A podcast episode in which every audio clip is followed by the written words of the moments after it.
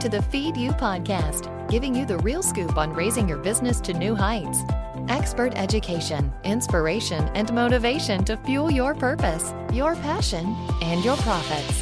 Here's your host, Alisa Conner. Hello. Welcome to the Feed You podcast. I'm Alisa Conner, and I am so glad you're here. It's so awesome to have you tuning in, and I know you have learning options, and I appreciate you being with me to pick up your learning information about your how to market your small business and your get people running through your sales funnel. So this week, what are we talking about? My favorite subject. Yes, I'm totally a nerd when it comes down to this, but we are talking email. And I am lucky enough to work with some of the brightest and best people in the entrepreneurial small business world. And one of them brought to my attention that something we work on with her one-on-one is to get her emails open. And she's like, oh, you should do a podcast on this. I know people would love it. And so here we go. Thank you, Wendy, for the suggestion. And if you have suggestions, I would love for you to come over to the Facebook group, which is on Facebook. You can find me at Small Business Builders, all one word. And tell me what you want to hear on the podcast. Tell me what you want to learn.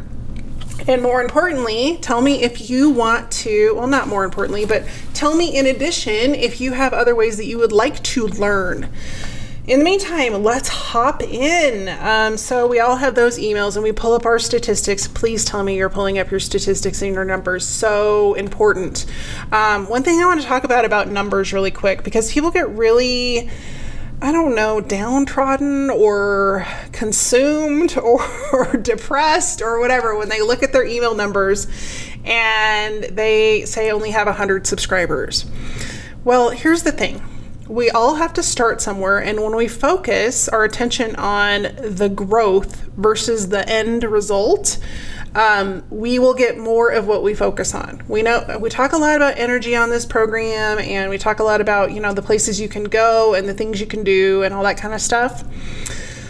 But the reality is our thoughts create our reality. And so when we are focused on, oh, I don't have 10,000 email subscribers, well, you're focusing on the lack.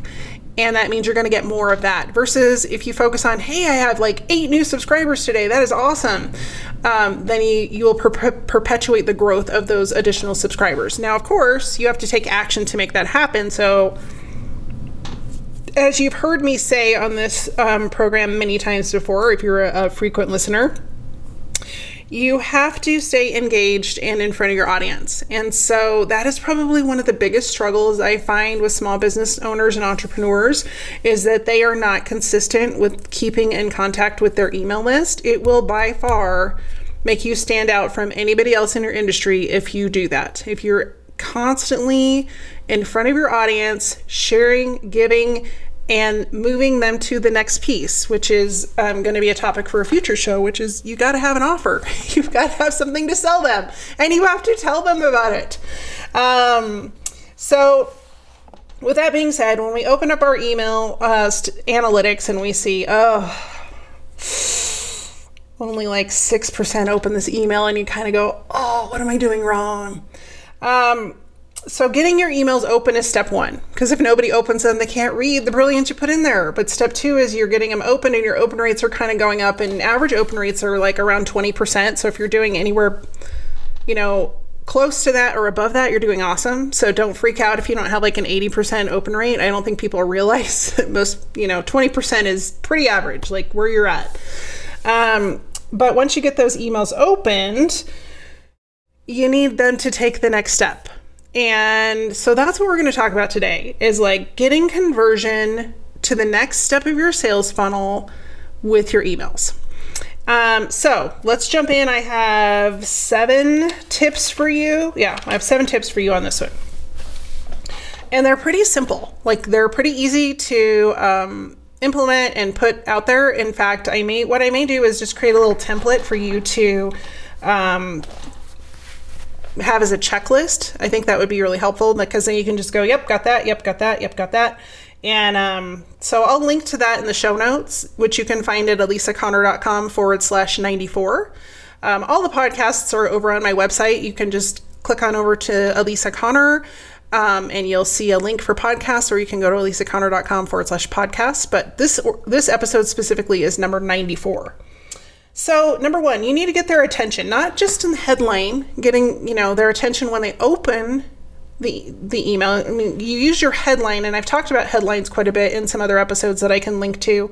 But once you have them open the email, you need to, again, capture their attention. And one of the best ways to capture their attention is in that first couple of lines, is to address a problem they're having. And we tend to jump into, you know, hey, how's it going? Or, you know, we just don't get to the point. And people are really overwhelmed right now. They get so many emails a day that, like, if they're going to open it, if you've intrigued them enough to open it, you've got to keep their attention. And so there's a couple of ways you can do that. One, you can jump right into the problem and start talking about, you know, how you can relate to that problem. And it's even better if you can tell a story, whether that's a story that about your experience with that problem, or a story about one of your clients that you helped that had that problem.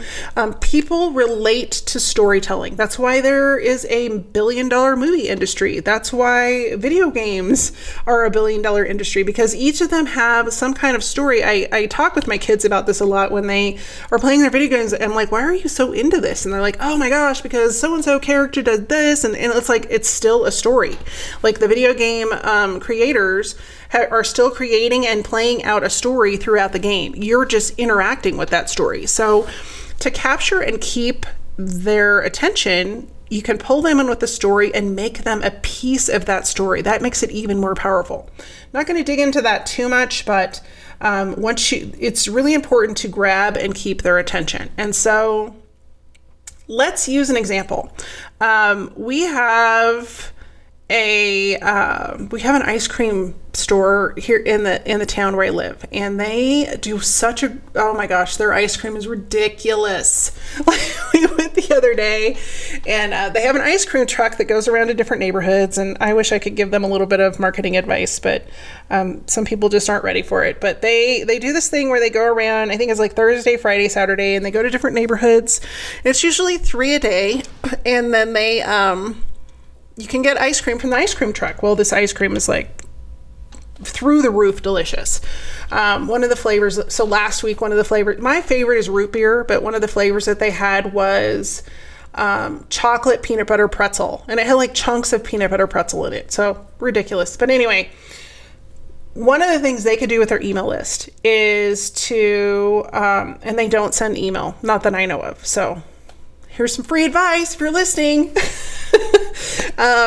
One of the things they could do is talk about the experience with that ice cream truck, because they were really good about taking pictures, and I will bet you money they're using those pictures, I haven't gone to look, to promote on Instagram or Facebook or something. But a great way for them to get engaged is to take one of those photos and tell a little story about their visit over to such and such neighborhood, and that they had Sally who came up and she just loved the chocolate peanut butter pretzel ice cream, and tell a little story about like how she came up and she had her flip-flops on and she was in her swimsuit because they were near the pool, and she, you know, dug out of her pocket the $3.87 that she had saved up from babysitting. And like, you're immediately pulled in, right, with the story, and you're like, what? And then you're like, oh, I think, and then she, you know, described like how the first bite she just like moaned because it was so good and she was so excited to have it and she'd worked really hard to get that ice cream. And but you see how you can do that. And so I want you to take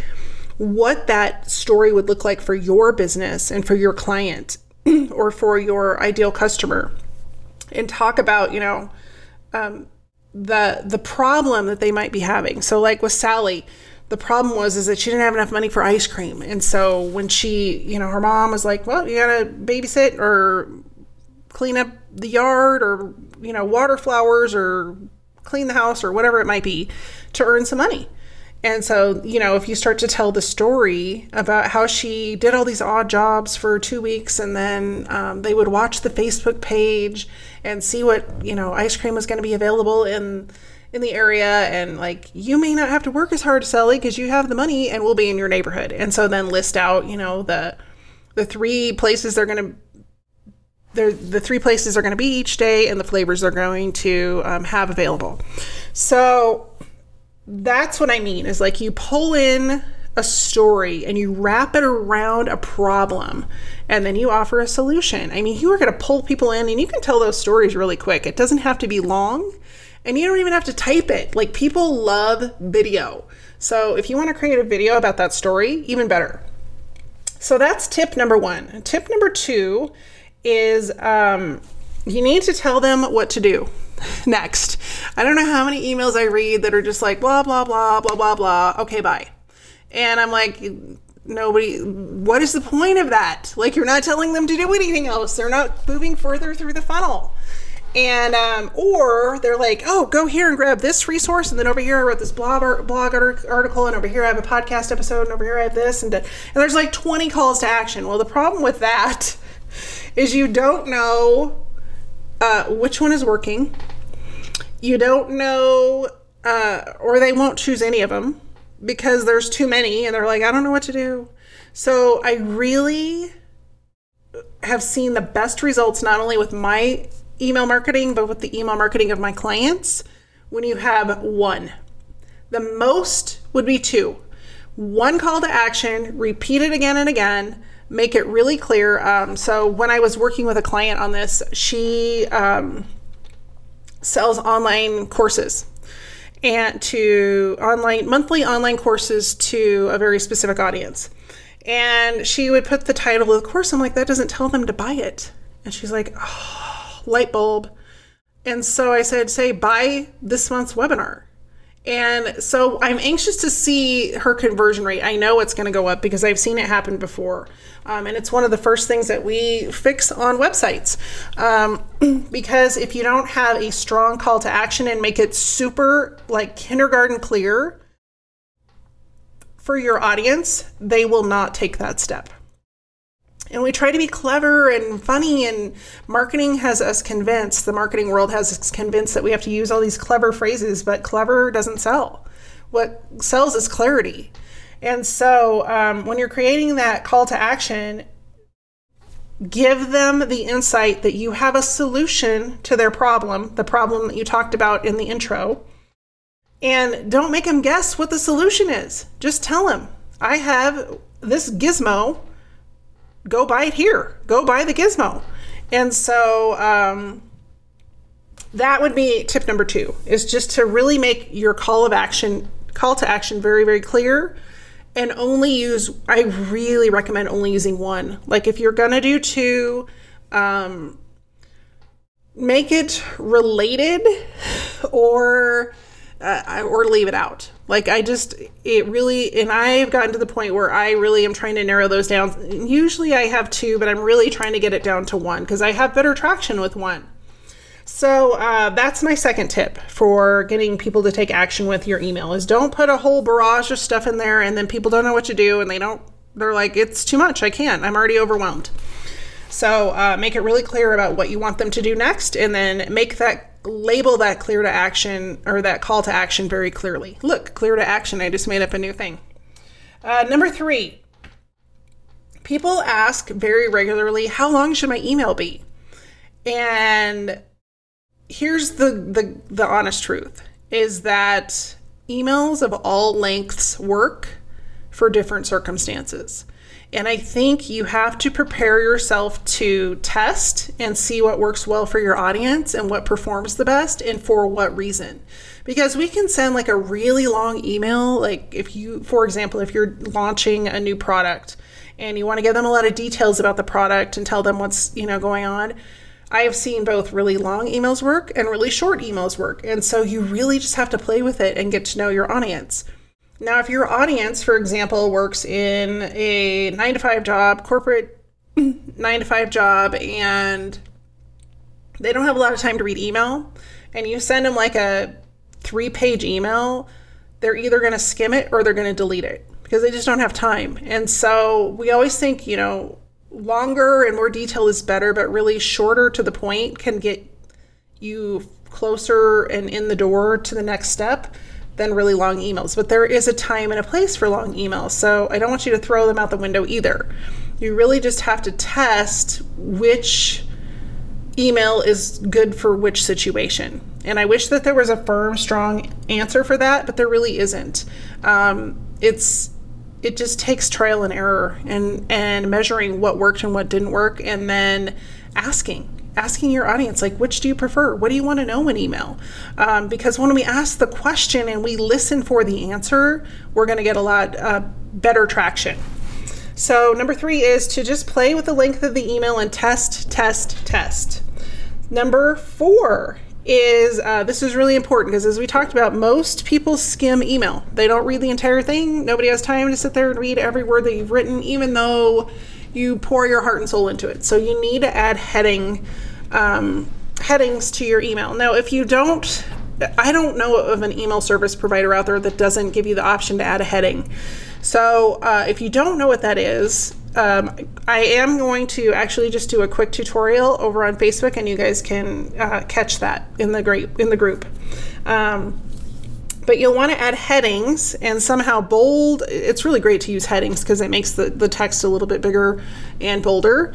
But you want to, put kind of a, like when you used to write papers, you want to have a heading like, here's the title of this section, because they're going to look at those and go, oh, perfect. Like that's, yes, I need to read that. Nope, don't need to know that. But, they're going to skim through really, really quickly.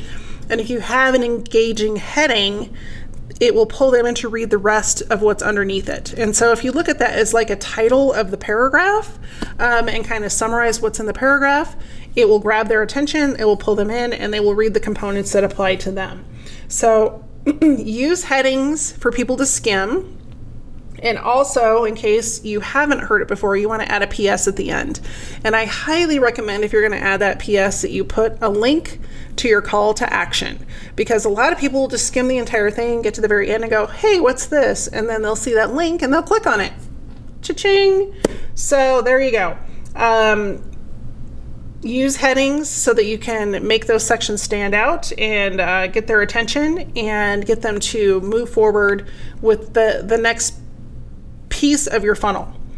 Number 5 is to add images of some sort into your email. Now, if you get my emails, I usually try to pull an image in that's humorous or somehow relates. I really like GIFs. I'm not really sure how you say that, but typically I will link those, because you can, to a whatever my call to action is. So if it's to listen to the podcast, it's going to link over to the podcast. If it's to download a freebie, it's going to link to the opt-in form for the freebie. So whatever you have in there, if you're going to add a header to the top with an image, for example, you want to have the call to action really clear on that. If you can, if you create it yourself, you can. And you want it to link to where you want it to go. So don't put an image in there with a different link to somewhere else, because if they click on that, you're gonna have to go digging through your analytics and try to figure out what link came from where. And one of the things that I want to talk about for just a second when it comes to analytics, most email service provider platforms have some version of analytics. I don't want you to get so caught up in like, oh, this person did that and that. We're looking at like general trends, and you really can dig deep in your analytics. And I know specifically with ConvertKit, which is the email service provider that I recommend and that I use most often, you can actually upgrade your analytics reporting options, but it's really quite expensive. So you go from like $29 a month to $200 a month. And so you really have to be profitable with your email list to justify the ROI for that $200 a month. But what I'm getting at is that when you have one link in there, it makes it really easy for you to track what's working and what's not working, and which links people are clicking on, which links they're not, because it's the same link. And so when you have that singular call to action as a link that we talked about in number 2, you want to keep that consistent with any images that you add to the email as well. So if you're going to add an image in there, make sure that it ties into the content. What's really nice about images is that it breaks up the text, and we as a species, as humans, are very visually stimulated, which is why video and images do so well, and social media is such a hit. So when you add an image in there, it's going to capture their mind, but you want to use an image that relates to what you're talking about. So if you just have some random image that's like a quote and it has nothing to do with your content, there's a disconnect. So choose your images carefully, make sure they link back to your content, and if at all possible, add a call to action within the actual image. So that's number 5. Number 6, this is a good one, and most people don't know to do this.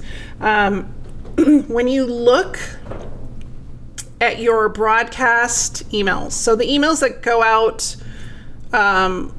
one time, it's not a sequence. It's not somebody that opts in and then they have 5 or 6 emails that you send them sequentially a day later or 2 days later. That's, you know, an automation.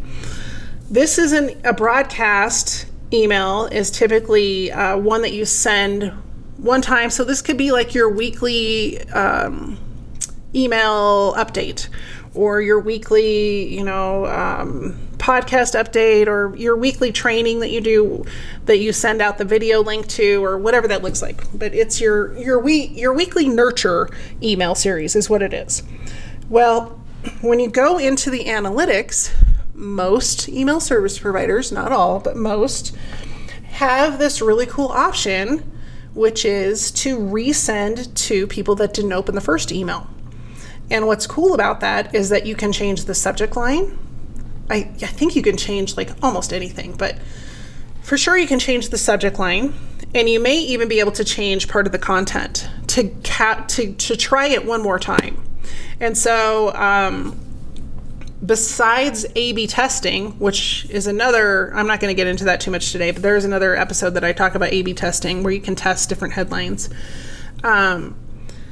This gives you another option to get in front of those people maybe a day or two later. So maybe you sent it on a Monday, your first email, and it was just a really busy day. And so it got pushed to the bottom of the pile because most people's email inboxes have, a minimum of 50 emails a day. Like, I don't know anybody that doesn't get at least 50 emails a day.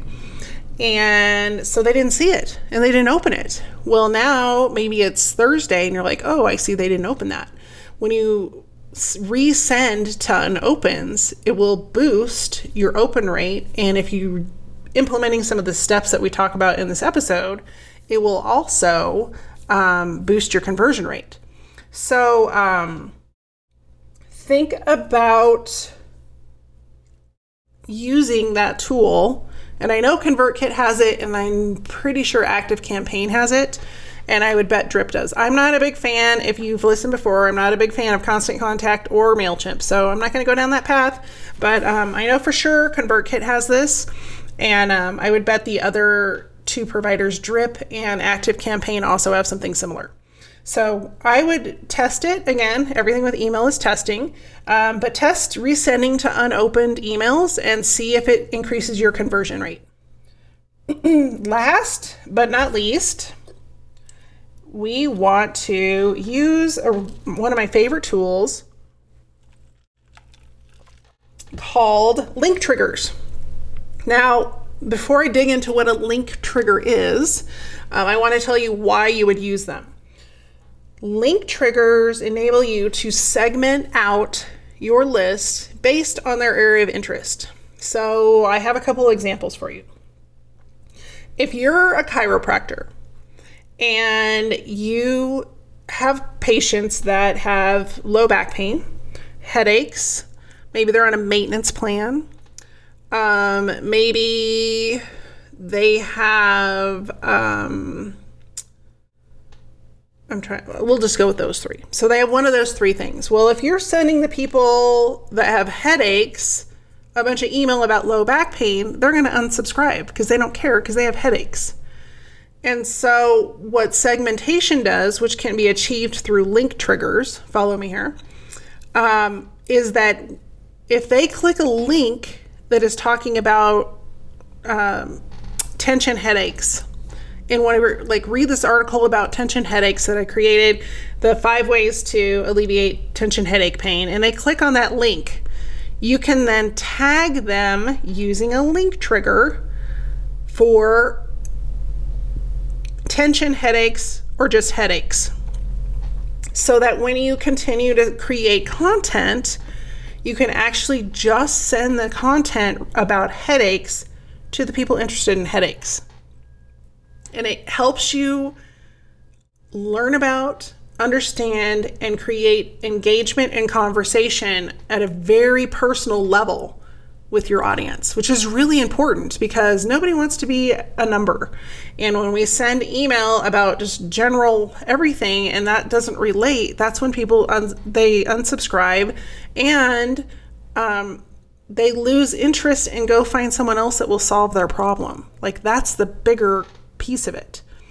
And so one more example is if you ran a specialty food store. You may have people that are interested in specialty meats, somebody that's interested in organic only, like maybe they just want to know about organic produce and just organic food. And you may have somebody that is only interested in what's new in the store.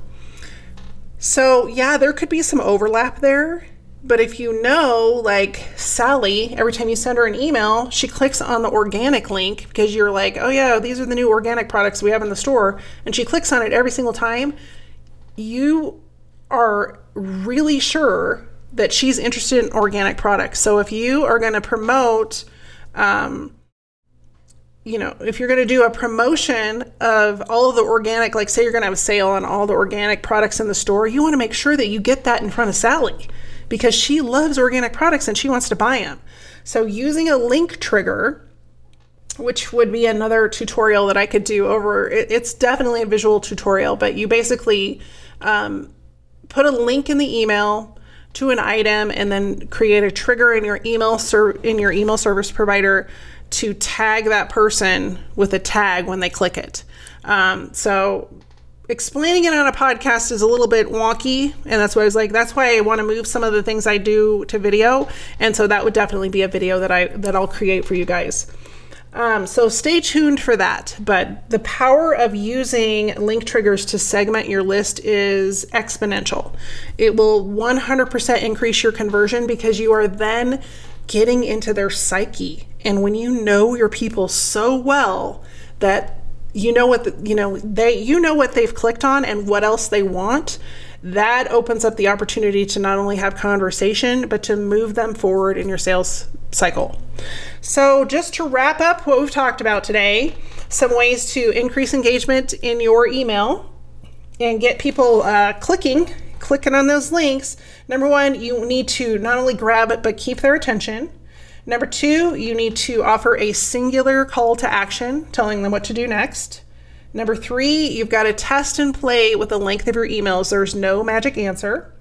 Number four, use headings so that when people are skimming the email, they know exactly what piece they want to tune into, and you're not making them guess or skim through and not read any of it.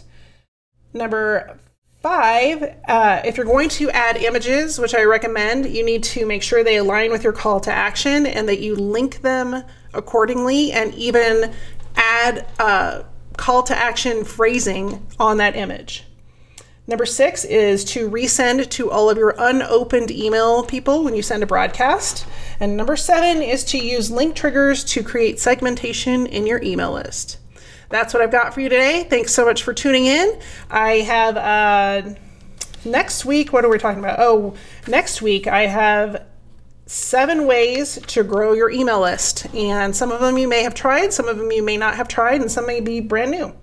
So tune in for that. And then the following week I actually have a guest, and I'm really excited to introduce him to you. So in the meantime, have a wonderful week. And again, if you want to connect, come over to the Facebook group at Small Business Builders on Facebook. And then last but not least, if you want to check out some of the resources I've mentioned in this episode, you can find those at alisaconner.com/94. Take care. If you're struggling with what to say, who to say it to, and where to say it, you may need my new Ideal Client Worksheet. The Ideal Client Worksheet helps you discover the important questions that you need to ask when it comes to finding your clients. It will help you understand them, understand their problems, so that you connect with them, attract them, turn them into leads, and convert them into customers. So go grab your copy today at alisaconner.com/ideal client.